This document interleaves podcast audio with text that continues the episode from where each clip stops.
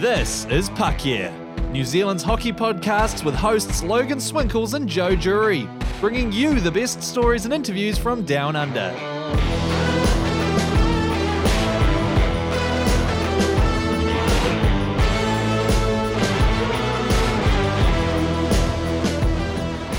Holy shit, Joe, we're back after what is it, about three months? What's happened? I don't know. It's pretty weird for the official podcast in the NZIHL not to actually do any episodes during the NZIHL season. It's kind of a new age thing. Just make one and then not put out anything else, and just keep want, people wanting more and more and more, and then do nothing. So Yeah. we went for that approach. Yeah, uh, I mean, I think it was just because, to be honest, we were doing a lot and we just had to put the podcast aside and focus on what we are wanting to do with the league. But it's been an awesome, awesome NZIHL season. It's over now, and of course, the uh, West Auckland Admirals won the Virgil Cup for the first time in the team's history. Joining us today is their goalie, Rick Perry. How are you going, buddy? Thanks for joining us. Thanks for having me, guys. And um, yeah, I just need to say on behalf of the league, thanks for all the the effort you've put in this season. And you might have taken a hiatus from the podcast, but you've definitely been uh, really involved in other aspects. So um, yeah, it's it's it's really well received, and we really appreciate it. You only have to ask or talk to my fiance about that. she didn't see a lot of me uh, between um, May and now, so You had nothing important to do though. You weren't like didn't weren't planning a wedding or anything like that. So it was just no, that's only like six weeks away now. So, so that was fine. That Well, was Yeah. fine. I I can empathise with you because I'm in the exact same boat. So yeah, you are. That's right. Um, but so obviously we've just wrapped up Winter Games, and that was, I mean, to be honest, I think you've had a pretty awesome season. You've won the Virgil Cup.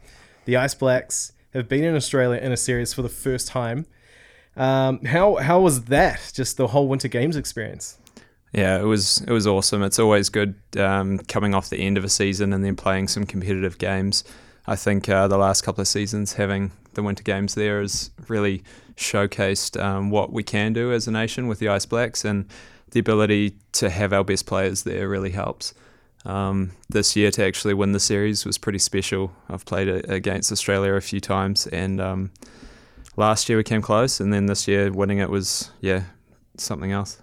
You didn't just win it this year. You dominated them this year. Those first two games was quite amazing to see. Like I, th- I know Casey was saying on the on the broadcast that it was one of the most dominant Ice Blacks performances that she's ever seen over Australia. Um, especially after coming so close last year, that must have felt good to just absolutely kick their asses. Yeah, yeah, it did. I mean, the um, it's always good to beat them for one. We don't Yeah. do that that often, so uh, that was good. I, I think the the depth we have in our team now is it just represents what we can what we can achieve. It's um, you know, we had all four lines going on all three games. Everybody was committed. Everyone was working hard. Um, the coaching staff down. Everybody kind of knows their roles. Everybody's held accountable. Um, and I think that's it. Really brings in that professionalism that that we've missed in the past. Yeah, definitely. Uh, first of all, I'm not sure in the intro if I said Perry or Parry. uh, it's been a long It's, day. it's with an A. Yeah. I know, I know it is. I'm just just covering my ass there so someone doesn't comment us angrily. But Thanks, Logan. um, you played game two, and it's probably one of the best games I've seen you in net for. You faced 32 shots, you only let in one goal, and that was the dominant 6 1 win over Australia. So being in net for that crucial historic game, and you're just you're seeing everything happen, all the goals are going in. What's going through your mind? Well, I'm I'm the kind of player or goalie that I really thrive under that pressure situation. So the bigger the um, the bigger the game, the better I'll I'll kind of come out. And uh, I think you always get up for New Zealand games. I'm always really proud to to wear the New Zealand jersey. So any opportunity to do that, especially at home and um, against Australia, it adds all those other elements. So. Um, I was I was just thinking about my role, um, just one puck at a time, just trying to stay aggressive and really fight for each puck, um, each each shot. And uh, I know we've got again going back to the depth of the D's. You know they're going to take care of um, their roles. The forwards, the centers are going to cycle back and clear out any of the the, re- the bad rebounds. So for me, it was really just um, making that first save, making sure I'm solid, trying to cover up as much as I can, and um, if there is a rebound, put it somewhere that's out of kind of harm's way. Um, one of the one of the highlights I think of the year in the New Zealand sporting media landscape was the the Kurt Baker Challenge. that's kind of taken over. Yeah. Now you got you were a part of two of them, um, with the Icebergs and the Admirals. Who is there's one major featuring character in both of those, who's um, right at the top of it, Dale Harrop. Is was the whole thing his idea? Who's responsible for for them? Uh, I th- I think the timing was uh, was quite impeccable with the Kurt Baker challenge, and then um, uh, with us the Admirals winning the championship, it was kind of um, the hot topic. And then I think Dale Harrop and Fraser Ellis really kind of thrive off each other's enthusiasm in that space. So um, they really wanted to get it going, and then I think Dale's made a name for himself in that space, which carried on into the Winter Games. Did he was he like, yep, I'll get up there, I'll do it, or was he kind of were there other volunteers to take that main role? I guess you could say. Um, I think he kind of. I don't know if he was. Is he nude a put his lot? I guess is kind of what I. N- Nah, he, he, he- yeah, he's not really. I think he's actually deceptively because of his size, height wise. He, people think he's small, but he's actually pretty jacked. So Right. he, he's quite a heavy guy. So it's actually quite surprising that he gets up on people's shoulders. Um, there's probably guys who are actually lighter than him that could have done it, but he's always uh, he's always game to do it. Fraser Ellis for one, I'm sure is a bit lighter, but yeah, I think any excuse for Dale to get his hairy chest out, I think Mm. that's what he's in for. Yeah, He's basically a Wolverine. Yeah, he is. I think he's New Zealand's Wolverine. I love it. and also shout out to um, Danny Lee who just went all out with his pose in that uh, he sure did. Ice Blacks one, which Logan had to um, edit before it went went out to the world. Yeah, yeah, that was uh, that was eye opening. Um, yeah. Anyway, um, speaking of of your teammates, though, um, I'm writing an article at the moment about Ryan Strayer's debut in Game One. Um, obviously, you know he's had an awesome time with the Stampede over the last couple of years. He's kind of like a big part of the whole Queenstown thing. There, you know, he works at the rink. I mean, even after Game One, um, I was stressing about getting the highlights up online because the internet at the hotel was shitting itself. So I went to the rink, used their Wi-Fi, and there he is just sharpening skates. And I was like, dude, you're like you're playing for New Zealand tonight, and here you are, like you're working. So, you know, it's awesome that he's like just this cool big part of like Queenstown. He's all amongst it, but his energetic style of play, I felt like it add it added so much to the Ice Blacks, especially in the forecheck. You see that in that goal that uh, Alex Polozov scored. Was it shorthanded? Remember, It was or just coming off uh, a penalty kill. Either way, um, that was such an awesome goal. And so seeing someone like that, a new guy like Strayer coming in, giving his all uh, for the black jersey, like how does that? You know, how proud are you of the team when you see something like that happen? and You guys coming in. Yeah, I mean, there's um, we've got a pretty good turnover now of, of players or guys who can play at that level. So the competition is really high. So the let's take for example the guys who aren't naturally born in New Zealand who have decided to live here long term, who are now on the roster or f- fighting for roster spots, like like Ryan. Um, when they show up, they know what it means to everybody else, and it obviously means a lot to them. Um, so they really give it their all, which is all you could really expect from anybody. Um, if everybody's out there giving their absolute best, um, you're going to get good results. And, and if you fall short, then it just wasn't your day. But um, he, he's the kind of guy. He not only does he work like that on the on the ice, but off the ice, you, you know, you go up to him. Um, he's always got a smile on his face.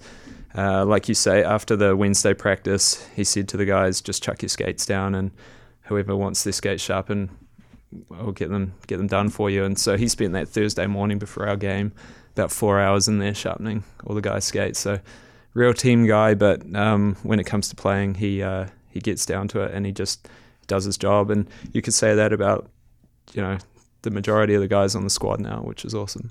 It was also very cool to see a man named Strayer kicking the ass of Australia.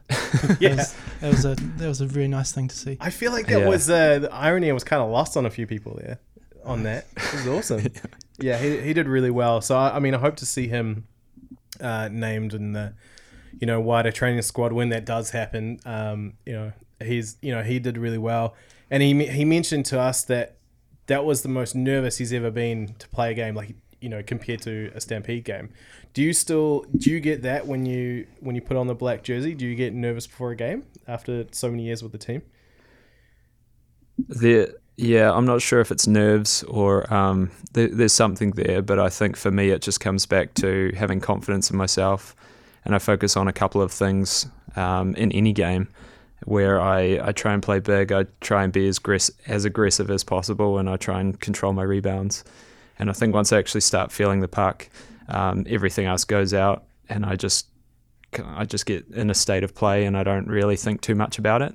I think um, when I do try and think about the game too much beforehand, it just be- becomes too much, and that's when I get nervous. So I just try and stay away from it. Maybe do some visualization, visualization, visualization, Visualization? yeah. um, before the game, and then once I uh, kind of get into it and warm up, feel the park, I kind of forget about it. Now, the other big part of your season is obviously winning the Virgil Cup. Um, aside from four years with the Thunder, uh, you've been, which I was during your uni days, uh, you've been with the Admirals the whole time. Um, so, just what was it like after, you know, the whistle goes and you've won it in Queenstown? You're there on their home ice. You know, AJ Spiller was like this. You know, we haven't won in Queenstown in the three years I've been with this team. It's one of the toughest things to do. So, do you breathe a sigh of relief, like when you're in that locker room afterwards? What's going on? Yeah, there are there are a few elements to that because obviously it's a huge build up. Um, the league started in 2005, and I was I was there with a lot of those guys, and um, for various reasons we've had years off or we've played overseas. Um, to come back and to win it with an original team with some of the original guys, guys that I played with since under 16 or under 18s was hugely special. Um, to have a lot of our family there was special. I know from the Thunder days um, when we won games in Queenstown, it was something else. To silence that crowd is um, is um, you know something very special, and it doesn't happen all the time. In the last couple of years, it's been extremely tough to get a, a victory down there. I think one of the best things uh, as the game kind of ticked on and they pulled their goalie at the the end, um, and they had five imports plus Argyle on the ice versus you know our depleted Kiwi squad and we just had this belief the whole game long that would that would win it. I think, um, and then actually getting that result was was probably the biggest thing. Was that um, we kind of created our own destiny because we believed that we could beat a team like that regardless of what they put on the ice. So, Um, in, in losing your imports uh, the way you did, um, who who do you think really stepped up for the Admirals there near the end of the season? Well, we've got a really really good core of Kiwi players as well, younger guys as well as um, you know, ice black level national reps, and I think um, losing them early on in the season kind of helped. Last year we had a similar scenario, and then we we kind of fought our way to the finals again, and we didn't really have that experience. And I remember Andy Hay saying to me once, "You've you've got to kind of lose a final before you can win one." And I think this year we kind of went through that same experience mid-season. Guys like um, Fraser Ellis, Taylor Rooney was battling all season with injuries. Um, Andy Hart was an absolute warrior. Um, Gareth McLeish, you know, these Kiwi guys that that really st- uh, stood up. It, it, means a lot to them, and um, uh, with with the element of um, you know weight on their shoulders, they they also kind of were pretty calm under tight situations and just kind of focused on their job at hand and and worked their way through it. Of course, now uh, any eagle, you know, eagle eye viewer would have seen from the Ice Black series is that Gareth McLeish no longer has his big Joe Thornton esque beard. Um, for one, I, I told him I was like, I am glad you didn't shave that before you went on Crowd Goes Wild with the cup. um, but obviously, something that was growing up until the point where you finally won one. Um, so, how many do you see more years coming from the the more veteran guys like yourself and Gareth sticking around? I think as long as it's fun, as long as we're, um, you know, our body can do it and play at that level, absolutely. Um, a few of the guys are moving on next season, I think. Uh, for me, I mean, it's it's fitting it in with things outside of hockey, um, life commitments, I guess, um, and other things that I want to do. I mean, it, it does the season's short in like comparison to North American seasons, but you've got to factor in that guys work 40 hours a week um, and then head to the rink. We've got really late practices. It's three nights a week, and then it's two games a weekend. So by the end of the season, you're pretty knackered, and mm. you just want a good break from hockey. So, um, yeah, as long as it's fun. I mean, it's definitely being around the guys is something that's um, really special. But uh, as to how much longer it goes on, you hope that there's somebody younger and a bit better and a bit more skilled that's coming through, pushing your spot and kind of forcing you out. But it's um we'll we'll wait and see. Speaking of um, young people coming through and pushing your spot, there's obviously the the rise of um, Chaba in goal. I feel like he's in the last couple of years, especially, he's gone from strength to strength. Um, are you are you a big part of that with his development? Yeah, well, he has to be better than me if he wants to play. So, good answer. Yeah, he has to work pretty hard. Um, I you, think you must be stoked with like you guys would probably have the best goaltending depth in the league, the Admirals wise. Yeah, it's it's tough. I hate not playing. I hate being on the bench, um, but so does he. So we um, we always compete for that number one spot, and I think that creates that competitive environment where when we get to play, we'll, we'll be at our best. Mm. Um, we're fortunate now that guys like you know Blake Jackson's back from his injury. We've got Spiller, Daigle, um, Gareth, um, we lost Craiger with an injury, but you add those guys, Coos, um, our our D corps is so solid as well that they they help us out so much, and, and that hasn't been as solid um, in the past. But now it just makes our job so much easier, and it's kind of a similar scenario with the Ice Blacks. You you you go back to just focusing on your job, and sometimes you need to you know step up when the game's a bit flat footed or, or what it may be, but most of the time our D and our, our forwards are there to kind of back you up as well. I think they're pretty stoked though, looking back and knowing that they've got you two guys there. They, if they do make a mistake or they feel like they can push the play, then you guys are there to kind of back them up. Yeah, yeah, absolutely. And I think like playing the puck more in the corners and things like that, where you're talking to the D, you're kind of breaking down the um, the rush of the opposing team and thinking a bit more tactically about the game, making passes up to forwards, breaking um, to the far blue line, things like that, you're actually kind of influencing the game a lot more than um, traditionally just staying in your crease and yeah. letting the puck hit you.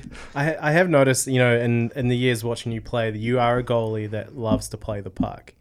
Um, so growing up, you're aspire, you're, you're this young aspiring goalie.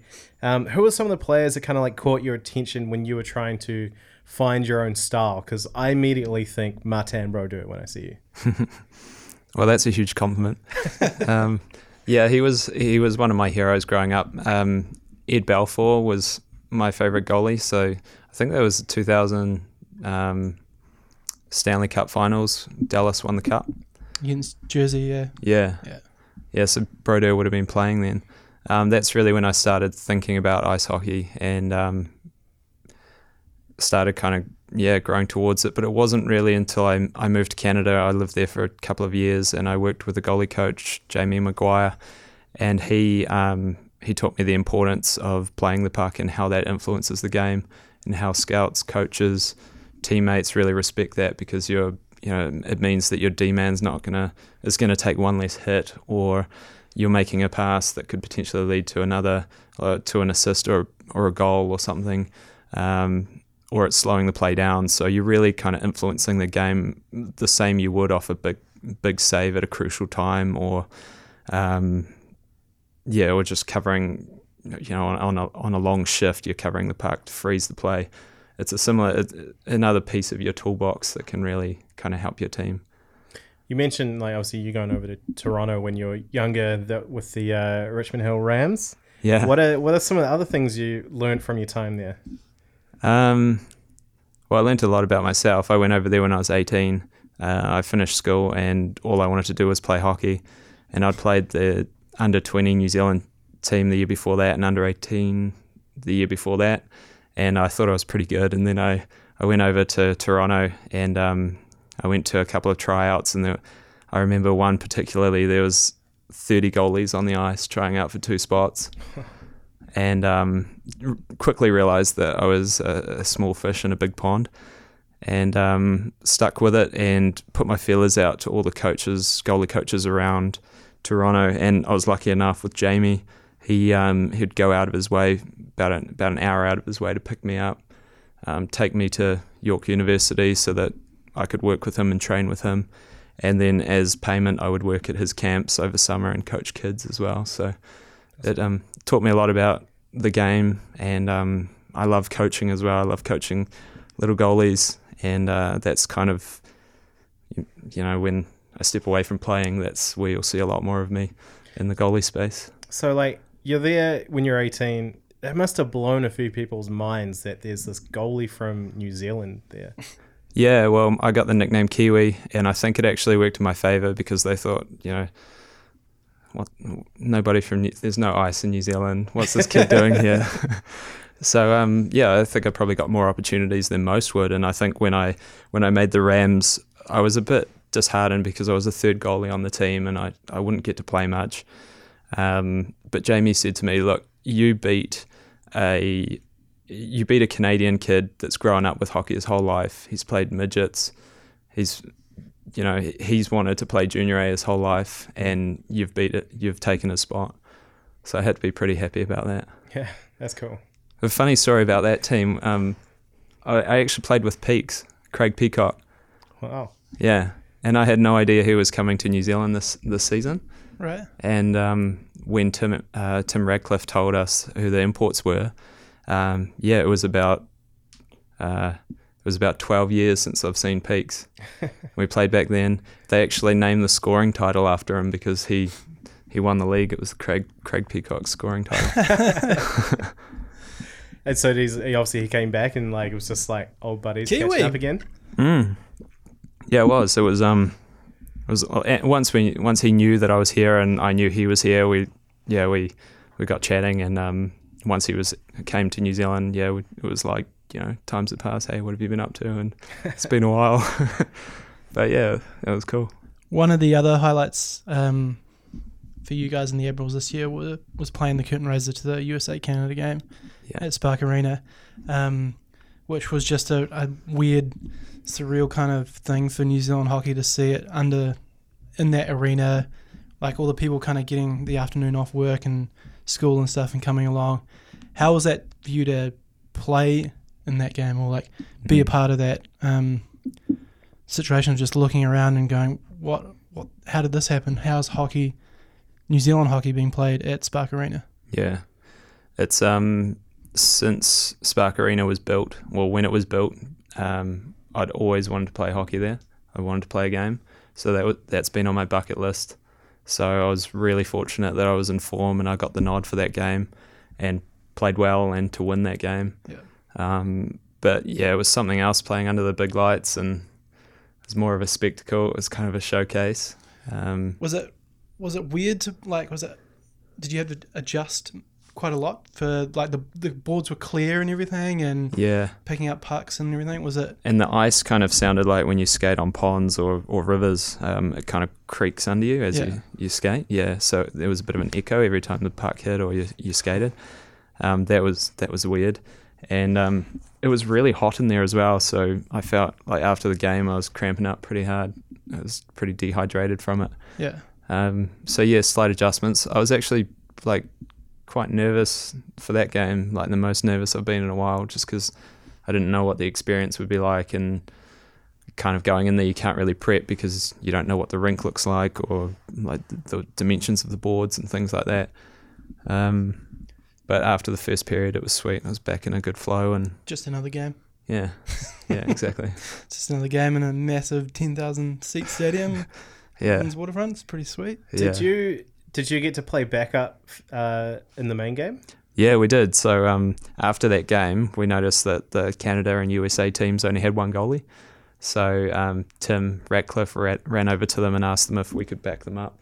Um, so Chubba and I put on a Canada and USA jer- jersey respectively, and um, yeah, I was backing up Team Canada, and um, was a pretty funny story with that as well. Actually, one of the it- we're on a in a face off on our uh, defensive zone, no offensive zone, second period. Uh, left winger leant on his stick and it, it was broken. And so he skated to the bench, and as he was skating, I eyed up that it was a uh, it was a warrior lefty with white tape, and um, looked behind me where all the sticks were, and just happened to grab the exact stick. And I handed it over to him as he skated in, and he just did like a, a drive by, kind of like dumped his stick and grabbed the one out of my hand. And all the guys on the bench were like, that was fucking awesome. yeah, so that was pretty cool. Did you um, did you get to learn much from uh, the likes of like Richard Buckman and uh, Chris uh, like from being in that environment for the day? We didn't spend much time with them, to be honest. Um, they kind of they did all their warm ups and everything, and then we stayed in another locker room and we kind of just joined them just before they walked out to take the ice. So didn't really get to see much. I, I noticed that um, Dredge had like a, a spare set of gloves, which he just rotated in between periods. And as he did that, the other pair was drying. Mm-hmm. So he always had fresh gloves. Um, he'd wear like have a different skins um, shirt, which he'd put on in, like for each period. Um, his manager kept coming in and like checking if he was okay, and I just you know it's a different world that Yeah. they play in. Man, shout out to Tim Ratcliffe for having the like just the nous to be like, hey, uh, we got, you want want a backup goalie, bud?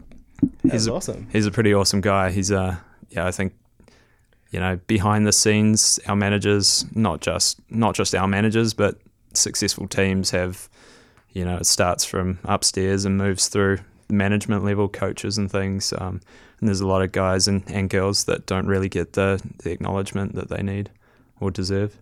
And they're, they're, a lot of them are volunteers as well, just giving up their time Yeah, well, out. you think of Tim Radcliffe, his son Jake is um, going, he's over in the states now playing college hockey. Um, so he didn't play all season, didn't want to risk an injury, but Tim was there. You know, every Thursday he'd bring stick bags, fill up water bottles, manage all our flights, everything. So um, he was involved, even though Jake wasn't, you know, directly involved with the team. And yeah, he made a huge difference. So big shout out to him. You can see the big smile on his face when he got to lift the cup as well Mm. in Queenstown. He seemed pretty stoked. Yeah, Yeah. he definitely does do a lot because even um, when you when uh, the Admirals came on to Crowd Goes Wild, uh, he organised for his wife to um, race into reception for me, and he dropped off all you guys' jerseys Yeah. because you know. Um, naive me was like, oh yeah, they'll have all the jersey with, with them. He's like, no, no, no, I have them all, and I get the bag, and I'm thinking, oh shit, it's gonna be this bag of really stinky hockey jerseys. I can't put this in the office; it'll reek out. Open it up, and it's like the freshest thing I've ever smelt. So, though, yeah, the Ratcliffs do an amazing job of taking care of you boys. Yeah, they sure do. Um, keeping on with the uh, this season in the NZIHL, do you do you think this is potentially the best season of your career? Because I mean, when you look at the stats, uh, it it almost seems like goalies like yourself, you know, you're like a nice fine wine or a smooth whiskey. You're getting better with age here. Yeah, I remember as a kid they said goalies usually peak around 30. So um, I'm kind of, well, I'm there now. And um, I, I don't know. I think this season in particular, I just really wanted to have fun with it.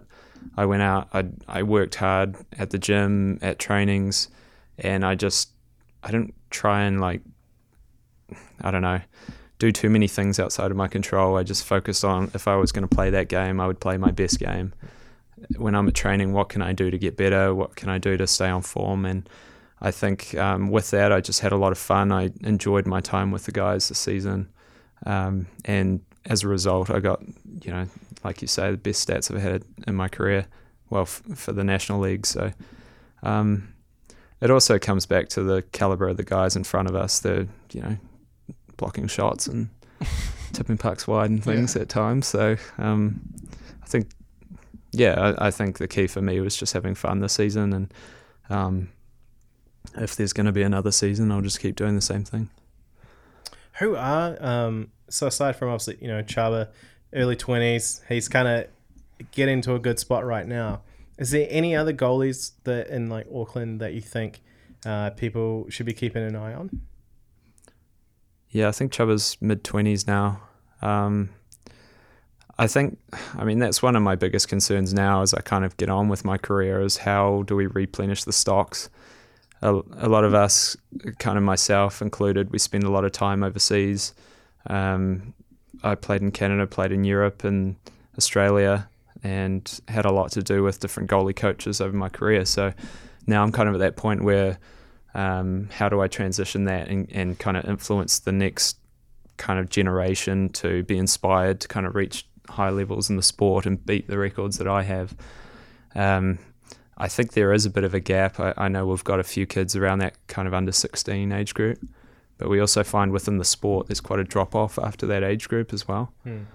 So, yeah, it's it's a challenge and it's something that I kind of worry about for, for the sake of the sport and, and what we're doing at a national level. How do we keep keep getting better and, and perform at a higher level?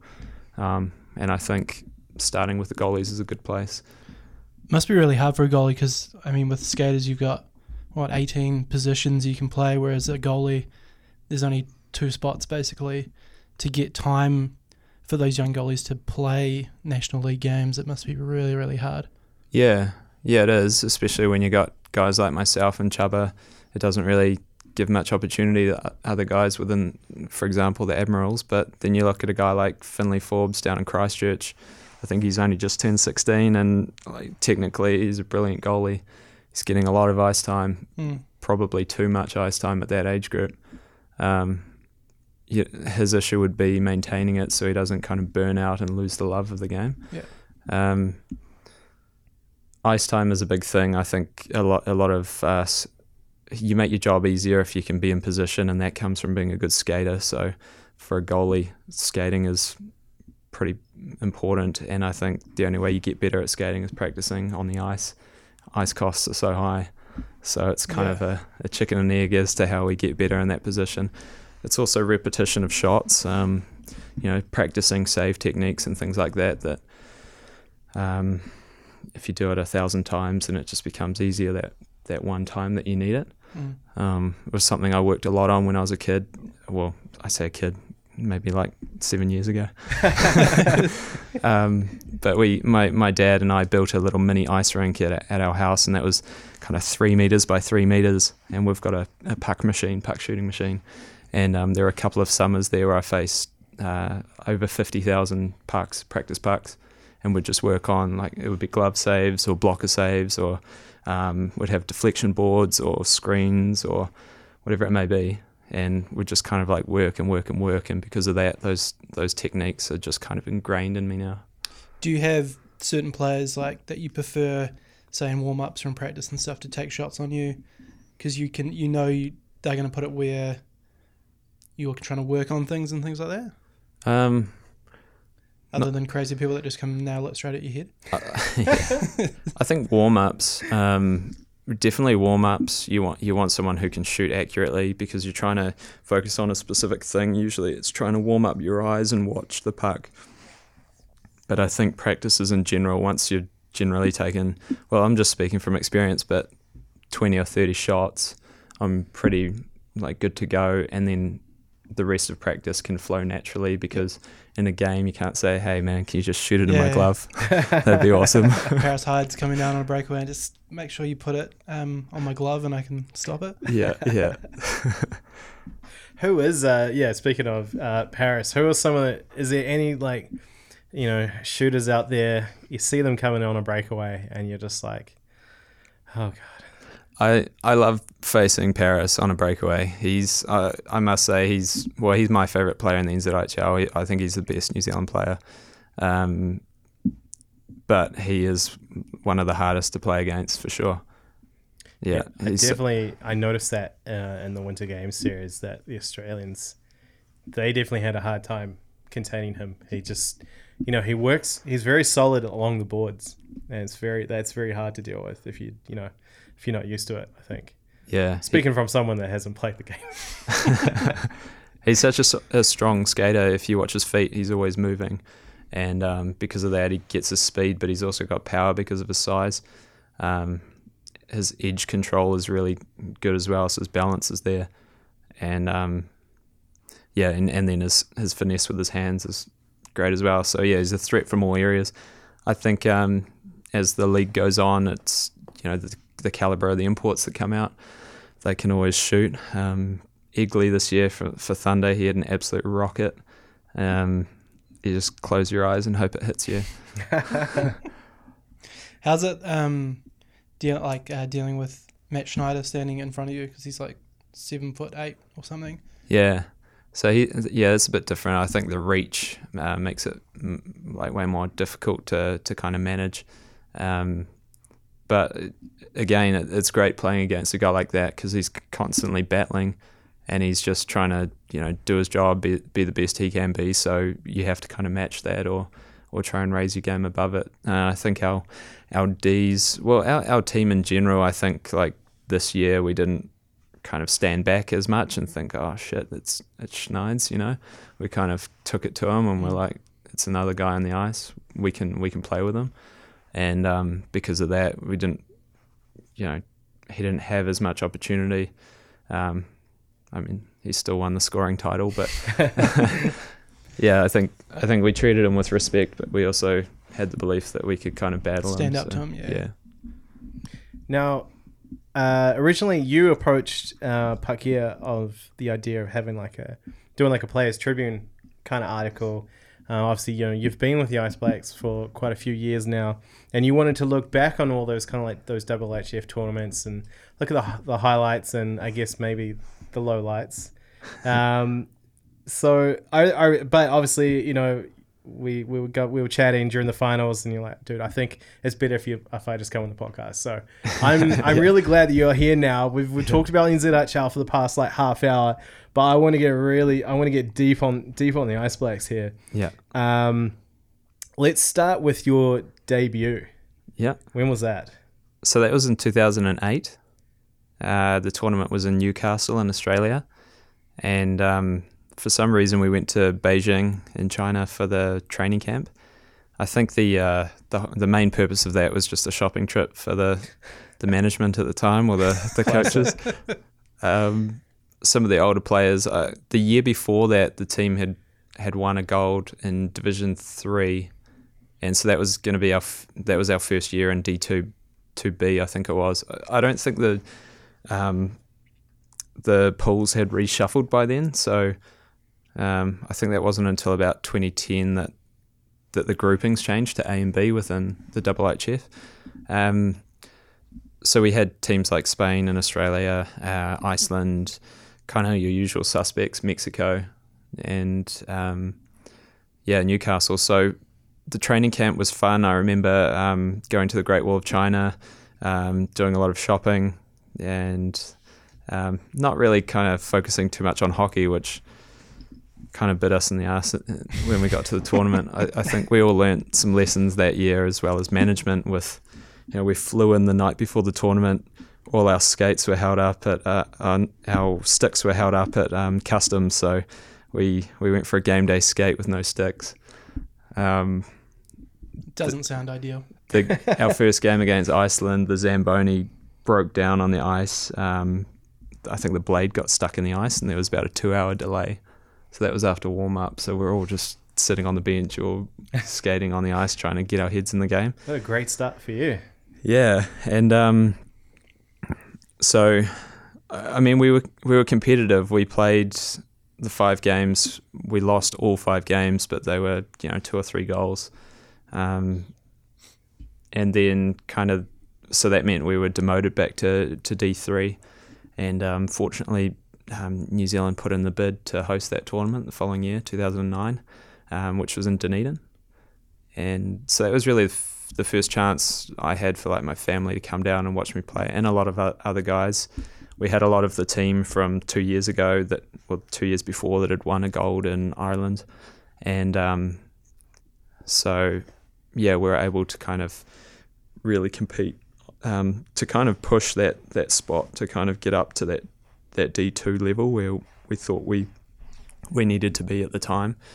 Um, Jeff Benazzo was our coach, and um, he did a lot f- for the for the country. I think in terms of our generation, kind of getting us, um, you know, the opportunities and also kind of the belief that we we should be better than where we are now. Um, and the, and so we ended up North Korea pulled out that year, so we played four games. Um, we won the final game against uh, Ireland nine nothing to win a gold, and so that was that was the only gold medal I have is is from D three in two thousand and nine. That was in Dunedin the year that I started university as well. So that was pretty cool. Yeah, um, and you went on to to kind of ha- have a good season that year with the Thunder as well, even though our team was pretty pretty dog shit. Does that uh, does that give you much clout on the Otago University grounds that you're goalie for the New Zealand ice hockey team? Yeah, well, I was actually um, put forward for uh, Blues Awards, and I, I was actually named Otago Uni Sportsperson of the Year that year, 2009. I don't know how that happened, but I think having Worlds down there had something to do with it. What is the what's the Thunder team culture like compared to the Admirals? Because you've got like kids coming down playing for three, four years and then leaving, um, whereas in the Admirals it's more kind of a solid base of a core of players. Yeah. Now we have a lot of guys for the Admirals that have played in Dunedin and come back, so Yeah. it's kind of like an old boys club. Um, yeah, like you say, there there is uh, quite a turnover down there, so you have to be, you know, you're quite lucky w- with what you're given. You have to kind of make it work. I think we, um, when I was down there, we had a couple of good seasons. Um, we we pushed it, but we never really made it um, to the finals until the year I left, and um, and then the Thunder made it back to back to the finals. so You're like, was it me? I like to think I built the the base of the team, and then they just went in and finessed it. Um, but it was always good. Everyone was in the same boat. I, I mean, you had the, the mixture of professionals that lived in Dunedin and were from there, and then you had the mixture of students who went there for uni. So um, it would be you know trainings three nights a week on the ice down there, which is quite unique. The rink is awesome. Um, rink staff are great. The room is massive, so um, they're not like they don't kick you off when your hour ends. You can just skate as long as you want, sort of thing. If you do want to go down during the day, there's nobody on the ice, so you can practice things. Yeah, Um, and they kind of prioritize hockey as yeah. the number one kind of thing. I guess because they've got that other kind of curling sheet, I guess there. But yeah, hockey's on a Friday night. It's kind of a bit of a party kind of vibe. yeah, a lot more accommodating for hockey for sure. Yeah, um, but a great environment for.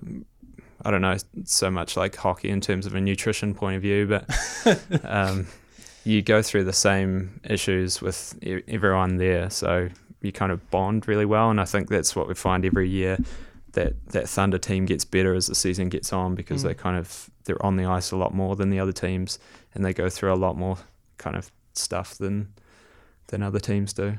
Yeah, you, you're kind of forced to be around each other a lot more down there. Yeah, No, um, with the with the Ice Blacks, so like 2011, that was Australia again, I think. Yeah, yeah, Yeah. it was. So tw- if we go back to 2010, so um, we we just won 09. We were promoted to 20, 2010, and that was in Nar- was meant to be in Tallinn in Estonia, but it was in Narva, at the top of Estonia, and um, we went to Helsinki, um, north of Helsinki, about two hours to a place called Vierumäki, and we had training camp there, and that's where like all the Finnish sports teams go for all their their training camps. Nice. It was pretty epic.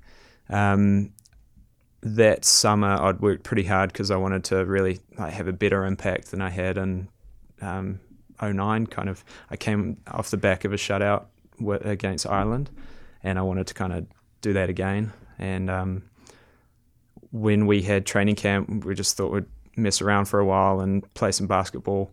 And um, one of my one of the teammates at the time ended up putting his knee into my thigh and gave me a really bad hematoma. Hmm. So my leg just swelled up. I wasn't able to walk on it. I couldn't bend it. It was just like aching hard out, bruising everywhere, and um, I was out for that that tournament. So um, ended up well, obviously traveled with the team. I dressed for the games at the Worlds, but I couldn't play. Um, we played against Romania, Estonia, and we were getting smoked some of those games like 16-2. But Jeff knew like I couldn't do anything in there. I would just stand there and it would be worse. So he Mm. didn't put me in, which I'm thankful for um, from a stats point of view. um, yeah, and then I came home and rehabbed it. But I mean, that was probably one of the down points. Is you know you, you train all summer, you've got these ambition, this ambition to to do well. You've got such a limited window at World Champs. Every game makes such a difference. You can't afford to have a, a night off, and it's kind of a three week window that you come together. You have to gel as a team, then you have to perform, and you have to win five games. And um, plus, you're paying three and a half to four and a half grand for every trip. Mm. So, a uni student doing that and then getting injured, I was in a pretty dark place.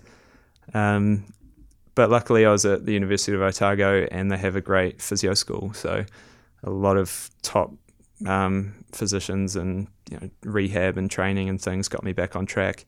I think I missed a few games that season with the National League, but um, that made me really hungry to come back for the following season, uh, which was 2011 in Melbourne.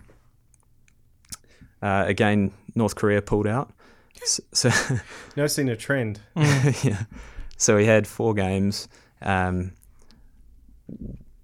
for some, I, I think we were fortunate with the with the draw to some extent, but I, I think Jeff Benazzo knew that was he, he was looking to move on after that, and what he really pushed that whole summer was the idea of kind of believing in your abilities and working hard, and um, he did a lot with more sp- sports psych than he did kind of he expected you to be in the gym and things like that, but he also really worked on, you know, like your goal setting and achieving things that you can kind of that aren't really tangible, but you can, you know, focus and you can get there.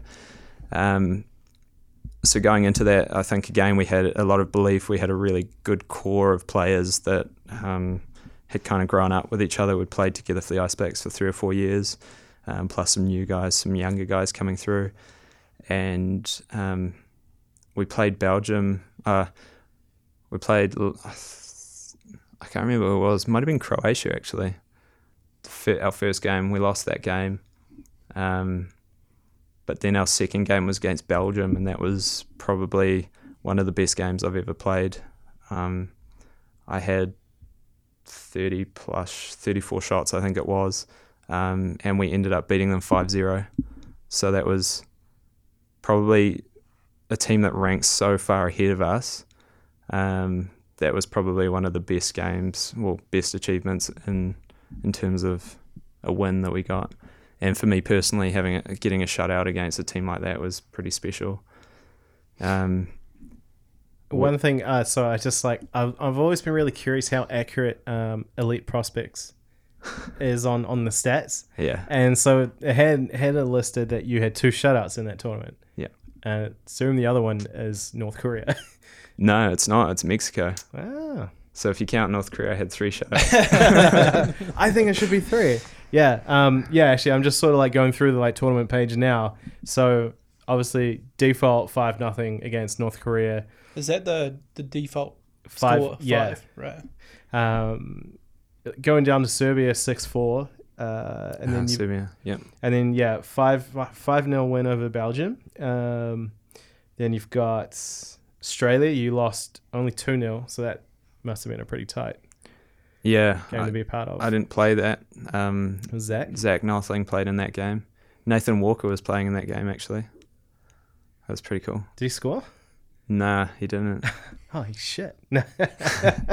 nah, and uh, and then last game, yeah, Mexico five nothing. So pretty good. I mean, aside from obviously losing to Australia, pretty good tournament for the guys. Yeah. Um, We ended up with a silver medal that tournament, which was the highest highest achievement a New Zealand Ice Black team had ever won at that point. And it almost became like the yardstick of where we need to kind of be, um, either there or better. Mm. And I think now, as the team goes on, it it's been fluctuating fluctuating around that point. But there's this belief that we're more of well, we we are a D a D two A team now. It's at that point where we've got the skill to meet that. I think one of the challenge, well, the biggest challenge that we have is the the professional aspect and coming off our um, our off season going into tournament. Mm. Yeah, because I mean, long season for you guys uh, in retrospect. Like you, start your season with a double HF tournament, Mm. and then you've got NZIHL, and then you've got now the Winter Games being an annual thing. Um, but even though, yeah, okay, so Australia sent probably not their quote unquote A team for the Winter Games, but you guys were competitive throughout. Is there this belief now that I mean, you yeah, you said you guys consider yourself more of a two A team now. So, do you think that come 2020, that's where you guys will be? I think the expectation is that by 2020 we we should be there, but it hinders heavily on the caliber of team that we take away. You factor in double HF tournaments being three and a half to four grand, and that eliminates maybe 10 or 15 percent of your players. But in, you know, going back to your point of Australia, you could argue there was probably seven or eight guys eligible for the Ice Blacks that didn't play as well f- Mm. for us. You know, so it's goes both ways. It's um, I, I just you know, it would be a dream to have the best talent or the best players possible for New Zealand to go to a double HF tournament in form. Man, it would definitely be a two two A team Yeah, if that was the case. I think. I mean, I think now the Ice Blacks, um, goaltending wise, I feel like it's probably as, as strong as it's been in quite a while. You know, you've got yourself kind of been there a while. You can kind of, you know, teach them what you know from previous experiences, and then you've got Chaba, you've got Danny Lee coming through, who's young and just had this incredible season with the Stampede. Mm. Um, and then I think, well, a lot of you know, probably half the Admirals D corps is in the Ice Blacks as well Yeah. and you could potentially have Justin going in, in there at some point in the near future too. So I mean, I think, I mean personally, I, I feel like New Zealand is at a pretty good place that can only push further. Um, and of course, you look now at you know look at Great Britain, like what they've managed to achieve. Mm. Um, I know that's absolute like say pipe dream at this stage, but could you ever see New Zealand pushing further more into Div One? I think we need some outside factors to to be addressed before we could think about that. I, the sport needs to be commercialized in a way that we can actually send teams away for free, or at least equipment is free, or um, you know the compensation for for annual leave that players have to take. I don't think we can expect that team to be a a two A team when they're playing against full time professionals Mm. who are full time pros in and out, coming off 30 to 50 game seasons. Yeah. Coming off a summer, you just been kind of relaxing. Yeah, and then have to pay. And yeah, I, I think as long as we're hindered by the cost of playing, I, I don't think we'll, we'll rise too far above where we are now, unfortunately. We we had Helen Murray on for a podcast, and she's a, a dual international, Mm. and she's had to come up with some pretty unusual and interesting ways to raise money. Yeah. Um, obviously you had to kind of go through the same thing. What are the the th- things you've had to do to raise money to go on these trips, and or other stories of people with weird and wacky ways of making paying for those trips? Yeah, um, I mean, speaking from experience, I've done like crowdfunding campaigns. I've sold old equipment. I've run coaching camps. Um, fund it myself. Take personal loans. I know. I think Dale a couple of years ago sold his car. Wow. Wow. Yeah. Um, yeah, a lot of us are in debt with our parents, for sure. That's Uh, what parents are there for, though. Especially in the early years. um, no, it's not easy, but I mean, we don't we don't do it for that. It's it's always an honour to represent the country, and um, most of the time, our employers and our family are pretty like understanding of that and are supportive as as they can be. I know a lot of or some of the guys get sponsorship from from other hockey players, or it's not really sponsorship, but it might just be donations. Hmm. Um, yeah, I was I was really fortunate. A couple of years ago, I had the majority of mine paid for through complete strangers, just because I put together a crowdfunding campaign and um, yeah, like a refrigeration company chucked in five hundred dollars. um, just people I didn't even know is extremely generous. Yeah. Um, but I think, yeah, I, I, I'm hoping that the the federation, or in, in some respects, the sport can can capitalize on that because, you know, that that game at Spark Arena was amazing, and if we could put that product on the ice every night, there's no reason why you couldn't turn the sport into say what the Breakers have done. Mm. Yeah, that's. I mean, that that's a dream. That's a dream I had basically after that game at Spark. Was like, why can't this be an annual thing, or like, why can't the Admirals or the Swarm kind of share this as a rink? Like, I mean, Mm. obviously, a huge, hugely costly venture, but um, you know, you think of the likes of say in LA and Toronto where they have a basketball team and hockey teams all running through the same building and you just kind of swap them out, put the court on top and and it's an event stadium and they have concerts at Yeah. those um, stadiums like they do at Spark, so it's not ridiculous to think that it could happen there. Just put an ice floor in, put some boards in, and cover them up with stuff. It's, That would just Hmm. be, oh man, it would be amazing to see something like that happen. Um, I think Uh, a few of us have had that dream. yeah, exactly. I mean, you know, it's it's nice to yeah think like that. I mean, yeah, you're right. I think um, with the whole um, hockey probably can't go much further beyond the two way point without without that big event and professionalism. yeah. Yeah. Um, could you see? Could you see like the NZIHL going uh, in a semi-pro direction in say five years' time? Yeah, absolutely. I think the introduction of that third place playoff this year has has meant that the league is as competitive as it's ever been. Hmm. You know, in pre- previous years you've got your one and two, and then you got your three that might be fighting for that second spot, and then the the final two just kind of wither away. Now it's a rush until the, the very last game. Every game matters Yeah. and um, you know it could make the difference with home advantage or not. I actually think the way the pr- playoffs are, are set up, it worked in our favour this year. Um, we got that extra game against Thunder that helped with ticket sales. Um, it also kind of kept us kept us going. And Thunder, man, they're a great team this year, so we always had big battles with them. So to win off the back of that gave us confidence. And then the following week at home, um, you know, it that was a tough game, and then obviously the last couple of minutes to tie it up and then to win an OT was massive. So I think going down to Queenstown, we had a lot of confidence. You weren't there, were you, Joe? And you missed one hell of a game. Yeah. Yeah, that was something else. But you, you can see the, the quality of hockey come playoffs in, in the NZIHL now. So I think it's only going to get better than that.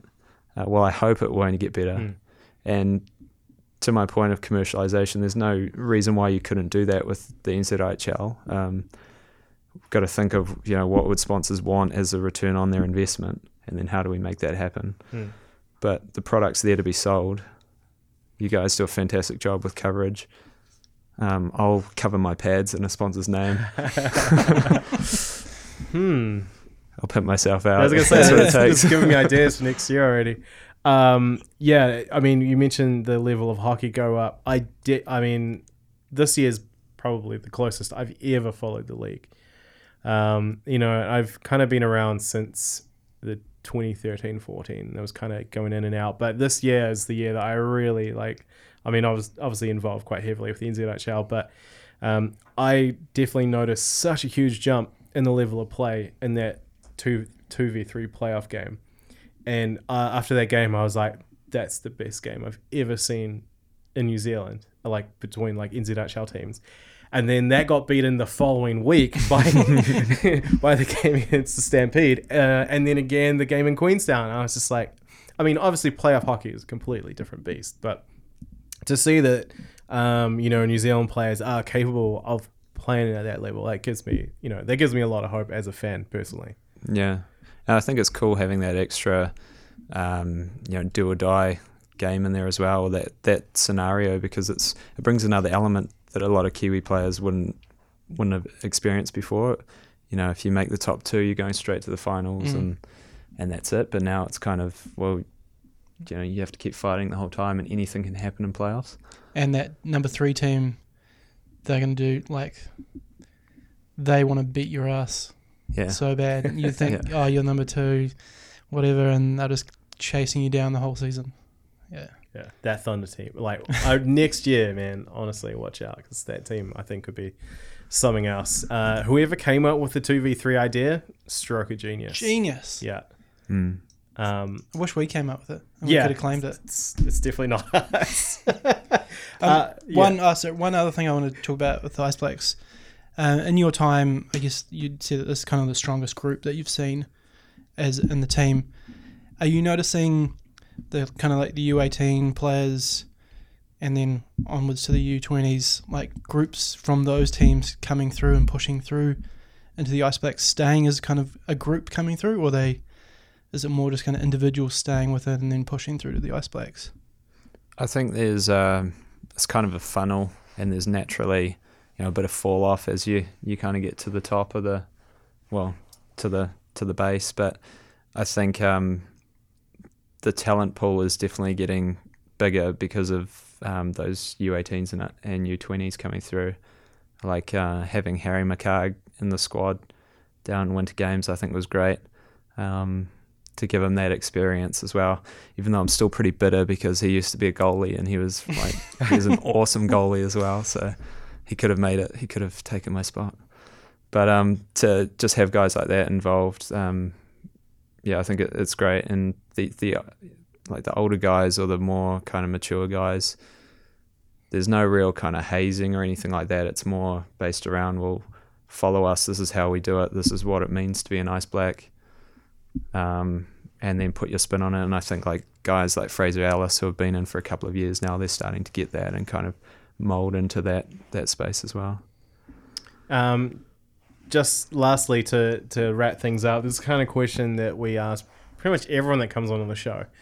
Um, what what got you into hockey? Is it the Mighty Ducks, or is it inline hockey, or is it something else? Yeah, so I um, it was probably the.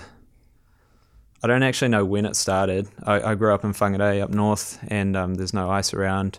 And the 2000 Stanley Cup with Ed Belfour and and the the Stars, um, I loved hockey. And when I was well that age, I had a paper run, so I was just running out papers and doing that for pocket money. And um, I wanted to do that faster, so I saved my money and bought some rollerblades.